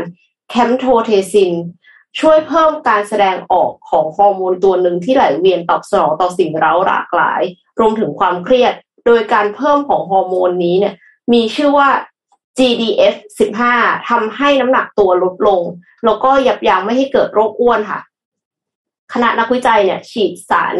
camptothecin เข้าปากหนูทดลองที่เป็นโรคอ้วน และพบว่ามีระดับฮอร์โมน GDF 15ในเลือด เพิ่มขึ้นอย่างรวดเร็ว หลังจากนั้นก็สังเกตว่าหนูทดลองที่เป็นโรคอ้วนกินอาหารลดลงราวร้อยละ12และน้ำหนักลดลงราวร้อยละ11ในช่วงแค่30วันของการทดลองเท่านั้นเองนะคะ แต่ไม่พบการเปลี่ยนแปลงใด ๆ ในหนูทดลองที่ผอมอยู่แล้วอ้าวแสดงว่าดีไม่ได้ทำให้หนูทดลองที่ผอมอยู่แล้วเนี่ยผอมลงไปอีกค่ะลดเฉพาะหนูทดลองที่อ้วน ก็เลยเชื่อว่าผลลัพธ์ ผลลัพธ์อันเนี้ยค่ะ มีประโยชน์ในการรักษาโรคอ้วนแล้วก็ความผิดปกติด้านการเผาผลาญที่เกี่ยวข้องค่ะ อันนี้คือสิ่งที่ผู้วิจัยกล่าวมาค่ะ ก็นับว่าเป็นนิมิตหมายอันดีนะคะสำหรับการรักษาโรคอ้วนค่ะ เพราะว่าอ้าวมีสารอันนี้ที่ปกติแล้ว อยู่ในยาต้านเนื้องอกเนี่ย ช่วยให้คนที่น้ำหนักเกินเนี่ยลดน้ำหนักลงมาได้ค่ะ อืม เออดีดีดีดีดีไม่มียารักษาโรคผอมไหมเอ็มอันนี้ต้องวิจัยต่อไปค่ะ คือที่ถ้าถ้าใครเห็นเฟซบุ๊กพี่ใช่ไหมพี่บอกว่าอะไรนะ เป้าหมายปีนี้จะเพิ่พี่มจะเพิ่มน้ำหนักน้ำหนักใช่ไหมเออตอนนี้พี่ลดน้ำหนักลดลงไปจากเดิมไปแล้วอะลดอีกแล้วเหรอพี่ลดอีกแล้ว จากที่พี่เขียนไว้อาจจะวันนั้นต้องนะพี่ปิ๊กอาจจะต้องแก้เรื่องที่ว่ากินแพ้กินแป้ชางไข่มุกแพ้อะไรเนี่ยเหรอป่ะคะไม่ไม่ไม่พี่ปิ๊กเหมือนไม่พี่ปิ๊กแพ้อะไรบางอย่าง แล้วพี่ปิ๊กก็เลยกินไม่ได้อะเออพี่แค่เป็นแค่นมครับนมกับไข่อ๋อค่ะคือจริงๆเนี่ยพี่อยาก เข้าวงการชาไข่มุกมากเลย แต่ว่าอืมแต่กินนมไม่ได้ด้วยไงเป็นนมใช่เออก็เลยติดตรงนี้แหละ เพิ่มน้ำหนักไม่ได้เลย อืมชาใสไข่มุกก่อนไหมคะไข่มุกเองนี่ก็อ้วนใช้ได้อยู่แต่ชานะใส่มันไม่อร่อยจริงๆนะแบบกินใช่ใช่มันมันมันเห็นด้วยไม่ได้อารมณ์บวกหนึ่งไม่ได้อารมณ์มันไม่อร่อย ถ้าถ้าจะถ้าจะเป็นไข่มุกอะมันไม่อร่อยจริงๆเห็นด้วยอะมันไม่เข้ากัน มันแบบมันไม่ไม่ได้อะไม่ได้เลยอะแต่ต้องนว่าต้องต้องเปลี่ยนวิธี เดี๋ยวคุยเดี๋ยวนนเดี๋ยวนนทักไปคุยกับพี่ปิ๊กดีกว่าเพราะว่าเคยผ่านการเพิ่มน้ำหนักมาเหมือนกัน จากจากแบบห้าสิบห้าสิบไปปลายไปจนตอนนี้น้ำหนักประมาณเจ็ดสิบกลางโอ้อืมๆแต่ว่าหลายปีนะพี่ใช้เวลาหลายปีใช้เวลาหลายปีแบบแต่ว่าต้องแบบออกกำลังกายแบบกินออกกำลังเวย์กายอะไรอย่างงี้ป่ะใช่ออกกำลังกายด้วย ก็ออกกำลังกายช่วยได้เยอะเหมือนกัน เพราะมันก็ทำให้เราหิวมากขึ้นด้วย แล้วก็ที่ขึ้นมามันก็ไม่ใช่ไขมัน อ่า เป็นกล้ามเนื้อใช่ไหมเป็นกล้ามเนื้อ แต่มันก็ต้องมีไขมันด้วยแหละ แต่ว่ามันก็มีเป็นกล้ามเนื้อมากกว่าอย่างเงี้ย เพิ่มมวลกล้ามเนื้อมากขึ้นก็สำคัญเหมือนกัน ไปเปิดคลิปคุณเบเบ้เต้นตามเลยพี่คลิปอะของคุณเบเบ้นี่มันเหนื่อยมากนะเอาจริงคือนนนนเคย ขอแวะนิดเดียวแล้วเดี๋ยวจะกลับไปข่าวเรื่องของราคาน้ำมันกัน คือเคยไปพยเคยพยายามเปิดคลิปเบเบ้แล้วก็อยู่ที่บ้านตอนล็อกดาวน์เนี่ยแหละไปยิมแล้วยิมมันปิด แล้วก็เล่นตามเขาคลิปมันประมาณครึ่งชั่วโมงสี่สิบนาทีประมาณนี้ เราก็เล่นกับเขาเราก็ไปกับเขาจนจบอะสี่สิบนาที แล้วเบเบ้คุณเบเบ้เขาก็ยังคุยได้ปกติ ยังดูชิลยังดูเหมือนว่าแบบออกกำลังกาย ยังเล่นคลิปนี้ได้อีกสามทีอะไรเงี้ย แต่เราตายแล้วอะเรานงคือแบบสภาพแบบไม่ไหวแล้วอะไรเงี้ยเขาแข็งแรงมากนะ คุณเบเบ้นี่แข็งแรงสุดๆเลยอะสุดๆก็คือแบบ หน้ายิ้มตลอดเวลาใช่ใช่ใช่เหมือนแบบชีวิตฉันมีความสุขจนแบบว่าสิ่งนี้คือง่ายมากคนอื่นคือแบบๆคุยด้วยหายตใจลอไม่ดเวได้ลาแล้วพูดตลอดเวลาทั้งที่เราพูดไม่ไหวแล้วอะไรอย่างเงี้ยแนะนำครับหาถ้ายใครใจรู้สึยังกว่ายากเลยแต่รู้สึกว่าเวลามันผ่านไปช้า หรือเอ้ยเวลาผ่านไปเร็วไปหน่อยอะไรเงี้ยชีวิต เอ้ยมันแป๊บๆหมดวันแล้วเนี่ยก็ลองลองดูครับ คุณจะอันนั้นหนึ่งนาทีคือเหนื่อยมากอคุยาณกจะพบกับครึ่งชั่วโมงที่นานที่สุดในชีวิตนะ พาไปต่อครับเกี่ยวกับเรื่องของราคาน้ำมัน เมื่อกี้เรารายงานราคาน้ำมันตอนต้นชั่วโมงว่า ราคาน้ำมันดิบเนี่ยมันพุ่งบวกขึ้นมาเยอะมากนะครับห้าเปอร์เซ็นสิบเปอร์เซ็นเนี่ยนะครับ แล้วก็ต้องบอกว่าราคาเนี่ยมันดีดตัวขึ้นมาอย่างเบรนท์เนี่ยดีดขึ้นไปสูงที่สุดเนี่ยนะครับหนึ่งร้อยเจ็ดเหรียญนะครับ ซึ่งต้องบอกว่าถ้าถ้าตามสถิติแล้วเนี่ยนี่เป็นครั้งแรกตั้งแต่ปี 2013-2014 ในช่วงนั้นเลยนะครับ ทีนี้หลังจากนี้เราจะได้เห็นอะไรบ้าง พอราคาน้ำมันดิบมันปรับตัวขึ้นสูงแบบนี้เนี่ยมันก็เกิดขึ้นจากเรื่องของนั่นแหละ ความตึงเครียดของสถานการณ์สงครามนะครับ ถ้าหากว่ามันยิ่งรุนแรงมากขึ้นเท่าไหร่ ราคาน้ำมันดิบมันก็ยิ่งพุ่งสูงมากขึ้นเท่านั้นนะครับ เราพูดถึงเรื่องของการผลิตน้ำมันก่อนการผลิตน้ำมันเนี่ยเราจะทราบตอนข้อมูลมันออกมาเยอะๆ ตอนที่ราคาน้ำมันมันร่วงไปเยอะๆ มากๆ ตอนนู้นที่ถึงกับขนาดว่า คุณเอาเงินคุณมาเอาน้ำมันไปหน่อย ให้เงินด้วยแบ่งเงินด้วย เราก็จะรู้เรื่องของราคาน้ำมันตอนนั้นมากขึ้น เราเริ่มรู้จักโอเปกมากขึ้นตอนนั้น เราเริ่มรู้จักเรื่องของประเทศที่เป็นผู้ผลิตน้ำมันมากที่สุดตอนนั้น ซึ่งสูงที่สุดก็คือซาอุดิอาระเบีย ผลิตน้ำมันเยอะมากสองคือรองลงมาเป็นสหรัฐนะครับ และอันดับสามเนี่ยคือรัสเซีย รัสเซียเนี่ยผลิตน้ำมันต่อวันเนี่ยประมาณกลมๆประมาณ 10 ล้านบาร์เรลต่อวันนะครับ ซึ่งถ้าคิดเป็นเปอร์เซ็นต์แล้วเนี่ยโลกเราเนี่ยผลิตน้ำมันประมาณวันละ 100 ล้านบาร์เรลต่อวันนะครับ เพราะฉะนั้นรัสเซียก็คิดเป็นประมาณ 10กว่ากว่าเปอร์เซ็นต์สิบเปอร์เซ็นต์เลยเหรอสิบกว่ากว่าเปอร์เซ็นต์นะครับสำหรับรัสเซียอย่างเดียวนะ ซึ่งเยอะมากนะ เยอะมากเยอะมากโอ้นะครับ เพราะฉะนั้นการที่รัสเซียไม่สามารถที่จะส่งออกน้ำมันออกมาได้ เพราะว่ามีมาตรการคว่ำบาตรมีการลงโทษต่างๆ เนี่ย มันก็จะส่งผลกระทบต่อตลาดภาพรวมของน้ำมันอยู่แล้วนะครับ มีการออกมาคาดการณ์เยอะมากครับ ไม่ว่าจะเป็นทางด้านของ Goldman Sachs นะครับที่ออกมาคาดการณ์บอกว่า ภายในเดือนนี้เดือนมีนาคมเนี่ยอีก 4 สัปดาห์เนี่ยนะครับเราอาจจะเห็นน้ำคาน้ำมันดิบที่พุ่งไปสูงถึง 115 เหรียญต่อบาร์เรลนะครับ ซึ่งถ้าดูจากตอนนี้เนี่ยมีความเป็นไปได้สูงมากนะครับ เพราะว่า WTI เองก็ร้อยกว่า Brent เองก็ร้อยกว่านะครับเพราะฉะนั้น 115 ภายในช่วงสิ้นเดือนนี้ถ้าหากว่าสถานการณ์สงครามของรัสเซียยูเครนยังไม่คลี่คลายเนี่ยมีความเป็นไปได้สูงมากนะครับ รวมถึงเรื่องของ ความรุนแรงที่เกิดขึ้น เมื่อวานนี้ยังมีการทิ้งระเบิดอยู่ที่เมืองคาร์คีฟเลยนะครับเพราะฉะนั้นโอกาสที่จะเห็นน้ำมันตัวเลขกลับมาน้อยๆเนี่ยค่อนข้างต่ำมากนะครับ เพราะฉะนั้นหลังจากนี้ครับ ทุกๆท่านน่าจะได้เห็นราคาน้ำมันที่เราไปเติมกันที่ปั๊มเนี่ย เพิ่มสูงขึ้นไปอีกนะครับ จากที่สูงอยู่แล้วนะ ก็จะสูงขึ้นไปอีกนะครับ ค่ะ แต่ว่าทั้งนี้เนี่ยที่สหรัฐอเมริกาเนี่ยเขามีการปล่อย reserve ออกมามากขึ้นนะคะ 60 ล้านบาร์เรล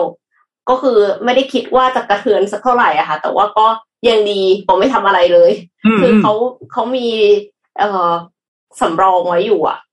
เขาเอาออกมาใช้เพิ่มขึ้น60ล้านบาร์เรลอ่าใช่ รวมถึงหลังจากนี้เนี่ยก็ต้องดูท่าทีของกลุ่มโอเปกด้วยว่าโอเปกจะมาเพิ่มกำลังการผลิตของกลุ่มเพิ่มเติมขึ้นมาไหม ให้มันไปรองรับกับจุดที่ รัสเซียเนี่ยโดนคว่ำบาตรไปเพื่อให้ตอบสนองต่อความต้องการของดีมานของน้ำมันทั่วโลกได้นะครับ แต่อย่างไรก็ตามแม้ว่าจะไปเพิ่มตรงจุดอื่น ๆ นั้นน่ะตรงฝั่งของรัสเซียเองก็เป็นจุดที่สำคัญมากๆเหมือนกันในการผลิตน้ำมันนะครับ เพราะฉะนั้นนั่นแหละครับ เรื่องของน้ำมันเนี่ยมันส่งผลกระทบต่อต้นทุนของการขนส่ง สมมติว่าต่อราคาสินค้า มันจะเป็นทอดทอดทอดทอดต่อเนื่องมาเรื่อยๆเราจะเห็นราคาของที่แพงขึ้น เพราะว่าต้องรองรับกับค่าขนส่งที่แพงมากยิ่งขึ้น นะครับแล้วก็เร็วนี้ถ้าเรื่องของราคาน้ำมันในไทยมันรุนแรงขึ้นมาอีก ก็อาจจะมีความเป็นไปได้ที่เห็นในเรื่องของม็อบรถบรรทุกเรื่องของการขนส่งที่กลับมาอีกครั้งหนึ่งเพื่อเรียกร้องการเยียวยาเรียกร้องการช่วยเหลือที่เกิดขึ้นนะครับแปลว่าตอนนี้ฝั่งของรัฐบาลเองก็จะมีการตรึงราคาน้ำมันให้ไม่เกิน 30 บาทต่อลิตรใช่ไหมครับสำหรับตัวดีเซลใช่ไหมครับ แต่ว่ามันก็ยังคงได้รับผลกระทบรุนแรงครับ ต้องติดตามอย่างใกล้ชิดครับว่า จะแก้ไขปัญหาได้ไหมนะครับเพราะต้องดูภาพรวมของภาพใหญ่เนี่ยเราจะดูแค่ในประเทศอย่างเดียวเนี่ยมันคงไม่ได้นะครับ ค่ะตะกี้นี้พี่ติ๊กพูดถึงเรื่องของการเลือกตั้งเกาหลีใต้นะคะ แต่ว่าเอ็มขอเสริมเรื่องเกาหลีใต้อีกนิดนึงเป็นเรื่องของ Metaverse ค่ะ รัฐบาลเกาหลีใต้เนี่ยเตรียมทุ่มงบกว่า 6,000 ล้านบาท ลงทุนในระบบ Metaverse ระดับชาตินะคะ ระทรวง ICT วิทยาศาสตร์และการวางแผนอนาคตแห่งเกาหลีใต้เนี่ยออกแถลงการ ระบุเตรียมทุ่มงบประมาณกว่า 223.7 พันล้านวอน หรือราว 6,000 ล้านบาท เพื่อสนับสนุนการสร้าง Ecosystem Metaverse ระดับชาติ ชื่อ Expanded Virtual World กระทรวง ICT เกาหลีใต้ระบุว่า Ecosystem นี้จะไปเป็นผู้สนับสนุนการเติบโตของการพาณิชย์ ด้านคอนเทนต์ดิจิทัล ด้านการพัฒนาเมืองการศึกษาและสื่อต่างๆ โดยเป็นส่วนหนึ่งของดิจิทัลนิวดีลชุดรัฐบาลใหม่ของรัฐบาลขอโทษค่ะชุดนโยบายใหม่ของรัฐบาลเกาหลีใต้นะคะ ที่ออกแบบมาเพื่อส่งเสริมการพัฒนาเทคโนโลยีดิจิทัลค่ะ ก่อนหน้านี้เนี่ยมี exchange crypto exchange อย่าง Binance ดีลจับมือกับ บริษัทสื่อบันเทิงหลายแห่งในเกาหลีใต้อย่าง YG Entertainment และ SM Entertainment เพื่อทำ NFT ไปแล้ว แปลว่าธุรกิจบันเทิงในเกาหลีใต้ น่าจะเล็งเห็นประโยชน์ของ Metaverse แล้วก็การใช้งานบนบล็อกเชนบนการใช้งานบล็อกเชนบน Metaverse มาสักพักหนึ่งแล้วนะคะ การลงทุนของรัฐใน Metaverse ระดับชาติครั้งนี้เนี่ยก็น่าจะส่งเสริมการเติบโตด้าน Metaverse ของธุรกิจต่างๆ ในเกาหลีใต้ไปอีกขั้นหนึ่ง เพราะว่าคือเกาหลีใต้เนี่ยอย่างที่ทุกท่านก็ทราบกันดีว่า Entertainment ของเขาเนี่ยคือแบบพุ่งมากๆ เพราะว่ารัฐบาลคือมีวิชั่นสนับสนุนมาตั้งแต่ต้น ลงทุนยอมลงทุนหนักก่อนเลย แล้วเสร็จแล้วพอหลังจากนั้นมันก็ขยายไปทั่วโลกได้จริงๆ กลายเป็นว่า BTS นี่คือดังระดับโลกค่ะ Blackpink คือดังระดับโลก มีหลายวงที่ดังระดับโลก คือไปดังที่สหรัฐอเมริกาได้ด้วย ทั้งทั้งที่แต่เดิมเนี่ยเมื่อก่อนนี่คือไม่มีเลย เพราะฉะนั้น การสนับสนุน Metaverse ของรัฐบาลเกาหลีใต้นี่ก็น่าจับตามองมากเลยค่ะ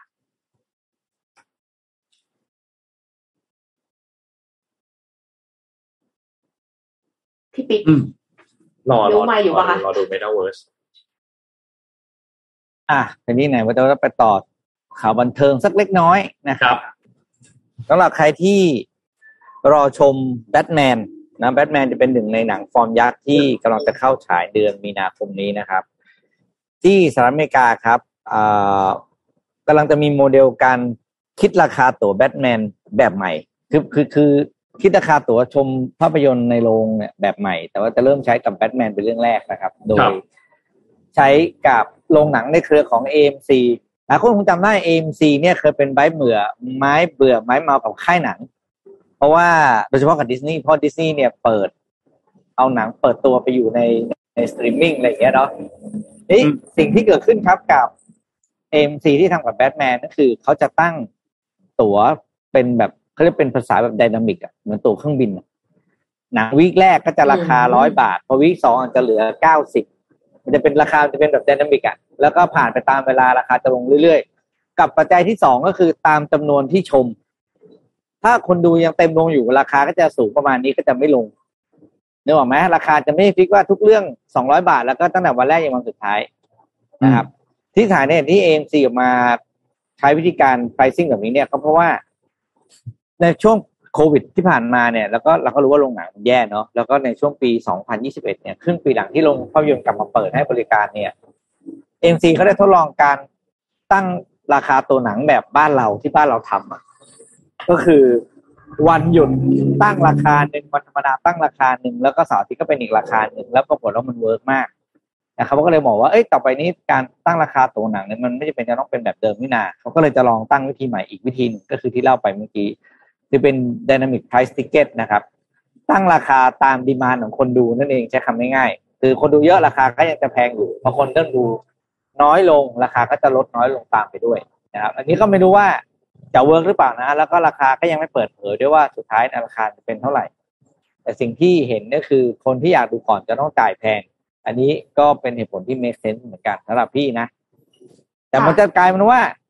คนจะไม่อยากดูแล้วก็รอยื้อไปเรื่อยๆไงอืมอืมอืมก็รอไปวิ่งหลังๆแล้วเดี๋ยวคิดว่าพี่เขาก็คงไพรก็คงขึ้นขึ้นลงลงๆอะถ้าคนกลับมาดูเยอะราคาก็กลับขึ้นไปใหม่พี่คิดว่าเป็นแบบนี้นะ อันนี้ไม่แน่ใจเหมือนกันต้องรอดูเพราะเขายังไม่ประกาศราคาออกมา อันนี้คือ apply all ป่ะคะหมายถึงว่าหนังทุกเรื่องเลยป่ะคะ เฉพาะกับแบทแมนเรื่องแรกครับ เฉพาะกับแบทแมนทดลองก่อนาทดลองก่อนทดลองคือแอบแอบคิดว่าถ้าสมมติว่าเป็นแบบเนี้ยกับทุกเรื่องอะ มันก็จะให้โอกาสหนังที่ไม่ได้ดังมาก ไม่ได้แบบว่าเป็นค่ายที่แบบใหญ่มากๆเลยอะค่ะ หนังอินดี้อะคือคนอาจจะรู้สึกว่าเฮ้ยอันนี้คือไม่ได้เหมือนกับว่าอยากไปดูหนังโดยที่ไม่ได้คิดว่าอยากจะไปดูหนังเรื่องอะไรอ่าก็อาจจะตัดสินใจง่ายขึ้นกับการที่ซื้อตั๋วหนังในราคาถูกหน่อยไปดูหนังอินดี้แล้วมันก็อาจจะแจ้งเกิดได้เลยนะคะ อืมอืมอืมนะอันนี้เป็นหนึ่งเรื่องที่รอดูปีนี้เลยนะแบทแมนเนี่ยมาดูมาทุกภาคทุกคนสร้างแล้วบ้านเราก็เข้านี่แบทแมนอะใช่ยังมีเรื่องที่ไม่ได้ดู ต้องดูตามหลังเข้าเยอะมากหนังช่วงนี้เข้าพอสมควร เข้าพอสมควรครับ ยังไม่ได้เยอะมาก มีบางเรื่องยังมีบางเรื่องที่นนท์ยังไม่ได้เข้าไปดูเลยเหมือนกันอย่างล่าสุดนนท์ดู One for the Road ที่เป็นหนังไทยอืมของคุณบาส คุณบาสที่กำกับเรื่องฉลาดเกมโกงค่ะที่เป็นที่เป็นที่เป็นเวอร์ชันหนังนะที่เป็นเวอร์ชันหนัอ่าฮะเพราะฉลาดเกมโกงมันมีสองเวอร์ชันที่เป็นซีรีส์ด้วยก็ว่าเป็นเวอร์ชันด้วยซึ่งก็ต้องบอกว่ามันมีการถ่ายภาพบางอย่างมีกลิ่นของฉลาดเกมโกงมาเหมือนกัน แต่ว่า mood โดยรวมของหนังเนี่ยไม่ใช่เป็น mood mood เป็นหนังแบบ หนัง road movie อะหนังแบบขับรถอะไปตามหนังถนนรายการ อ่าอ่า มันก็ไม่เชิงมันแต่เป็นเป็นหนังที่ดีนะ เป็นหนังที่ดูแล้วก็นึกถึงแฟนเก่าอะไรอย่างงี้เออมันไม่อ๋อประเด็นคือนนท์ดูแล้วนนท์ไม่ได้นึกถึงแฟนเก่า แต่นนท์ดูแล้วนนท์รู้สึกว่า เฮ้ยบางตัวละครมันตัดสินใจแบบเรียลมากเลยอะมันดูเป็นดูเป็นคนมากๆเลยอะดูอันเนี้ย มันดูแบบ เออ ถ้าเรามีเพื่อนที่เป็นแบบเนี้ย เราพอจะนึกภาพได้ว่าเออเขาคงตัดสินใจทำแบบนี้ ถ้าใครยังไม่ไปดู One for the Road นนแนะนำให้ไปดูครับ เป็นหนังที่ดีเป็นหนังไทยที่ดีครับ เป็นหนังไทยที่ดีมาก ในรอบหลาย ๆ เรื่องที่เราที่ที่ดูกัน รอบนี้อันนี้เรื่องนี้ดี นักแสดงดีแสดงแบบเอาอยู่มากสำหรับบทนะครับ ก็ดีครับ แนะนำให้ไปดูฮะอีกเรื่องหนึ่งที่อยากดูคือ Date on the Nile ที่เป็นฆาตกรรมบนเรือ คือก่อนอันนี้มันเคยมีหนังเรื่องหนึ่งที่เป็นผู้กำกับคนเดียวกันนี่แหละ ที่เป็น Murder on the Oriental Express ที่เป็นการฆาตกรรมบนรถไฟ แต่อันเนี้ยจะเป็นบนเรือผู้กำกับคนเดียวกันนะครับแล้วก็ Spider-Man No Way Home จริงๆยังอยู่นะฮะยังไม่ออกจากโรงนะครับ ใครยังไม่ได้ดู Spider-Man ไปดูกันได้นะพรุ่งนี้ยังยังอยู่นะยังอยู่ ระวังโควิดด้วยนะคะ ใช่ครับ ระวังโควิดกันด้วย แต่ว่าโรงหนังคนค่อนข้างน้อยครับ ช่วงเนี้ย คนค่อนข้างน้อย คนค่อนข้างน้อยอ๋อนี่สมบูรณ์บอกอยากดู Memoria อยากดูเหมือนกันฮะ อยากดูเหมือนกันครับ Memoria Memoria เป็นเลยนี่หนังอะไรหนังผีเปล่าตอนนี้คือถามชื่อหนังต้องถามหนังผีก่อนหรือเปล่าไม่ใช่ไม่ใช่หนังผีครับอ่า Memoria เป็นหนังของหนังของคนไทยที่ได้รางวัลเอ่อเดี๋ยวนะนนท์จำชื่อผู้กำกับไม่ได้ ผู้กำกับ ผู้กำกับ คุณอภิชาติพงศ์คุณอภิชาติพงศ์เป็นหนังเมโมเรียได้รางวัลมาเหมือนกันนะครับ ได้รางวัลที่เอ่องานเทศกาลหนัง เทศกาลภาพยนตร์เมืองคาน2021 นะครับ ได้รางวัลมาเหมือนกันนำแสดงโดยคุณทิลดาสวินตันทิลดาสวินตันเป็นเอ่อคนที่แสดงเป็น Ancient One ใน Doctor Strange อืมที่เป็นที่เป็น Ancient One เออก็อ๋อจำได้ดีครับจำได้ละอ่า ที่ตอนนั้นแกมีออกมาสัมภาษณ์อะไรสักอย่างหนึ่งเกี่ยวกับตอนที่แกได้รับรางวัลใช่ไหมที่แกมาพูดอะไรนิดนิดนึงอะอ่าครับหนังพี่เจ้ยนึกออกแล้ว์หนังพี่เจ้ยครับโอเคนึกออกแล้วครับ ดีครับหนังดีหนังดีได้รางวัลครับ โอเคอะ สมมูลแวะมาบอกว่าสามารถสั่งซื้อตุ๊กตาสมบูรณ์ได้ผ่านทางไลน์แอด Mission To The Moon นะคะ อ่าโอเค อย่าลืมครับ อย่าลืมฮะของไม่เยอะครับใครอยากได้สมบูรณ์ไปตั้งที่บ้านนนท์ยังอยากได้เลยเนี่ยนนท์ไม่มีเนี่ยตอนนี้ไม่มีอะไรตั้งเลยอยากได้สมบูรณ์มากฮะสมบูรณ์รบยังกไม่วนได้เหมือนกันรบกวนส่งตัวเองลงมาจาก ISS ด้วยนะฮะแบ่งร่างแบ่งแบ่งร่างร่างมาหน่อยนะครับ แบ่งร่างมาหน่อยนะครับ เป็นนารูโตะหน่อยนะครับ อะวันนี้น่าจะครบถ้วนแล้วนะครับ เดี๋ยวพรุ่งนี้เราอัปเดตเรื่องราวต่างๆกันต่อครับว่าสถานการณ์เรื่องของยูเครนยูเครนแล้วก็รัสเซียเนี่ยเป็นอย่างไรบ้างคิดว่าคงมีการอัปเดตกันรายวันแน่นอนนะครับ วันนี้ขอบคุณ SCB นะครับผู้สนับสนุนแสนใจดีของเรานะครับ แล้วก็ขอบคุณข้อมูลดีจาก SCB EIC ที่มาพูดถึงเรื่องของตลาดรถหรูทั้งในภาพรวมของทั่วโลกและในภาพรวมของในประเทศไทยด้วยนะครับขอบคุณ DEVONTE ครับ Premium Skincare for Men ครับผิวหน้าดูดีหน้าดูเด็กใครก็เดาอายุไม่ถูกนะครับภายใต้แนวความคิด Future Bio Technology for Men Skin นะครับหาซื้อได้แล้วครับ ตามช่องทางอีคอมเมิร์ซต่างๆครับ ไม่ว่าจะเป็น Shopee Lazada JD Central w e l o v e Shopping แล้วก็ d e v o n t e 296 com นะครับและสุดท้ายครับขอบคุณดีน่าโทดิวครับโทนิวครับน้ำเต้าหู้ออร์แกนิกครับหอมอร่อยดีกับสุขภาพให้คุณได้ออร์แกนิกกันทุกวันนะครับ ที่อยู่ข้างหลังพี่เอ็มตรงนี้เลยนะครับ ก็ขอบคุณดีน่ามากๆนะครับ และสุดท้ายขอบคุณท่านผู้ฟังครับ ที่ติดตาม Mission Daily Report นะครับ ยังไง เดี๋ยวเราพบกันใหม่อีกครั้งหนึ่งในวันพรุ่งนี้นะครับ จะเอาข่าวดีๆ มาเล่าให้ทุกคนฟังแน่นอนครับ วันนี้เราสามคนลาไปก่อนครับ สวัสดีครับ สวัสดีค่ะ Mission Daily Report start your day with news you need to know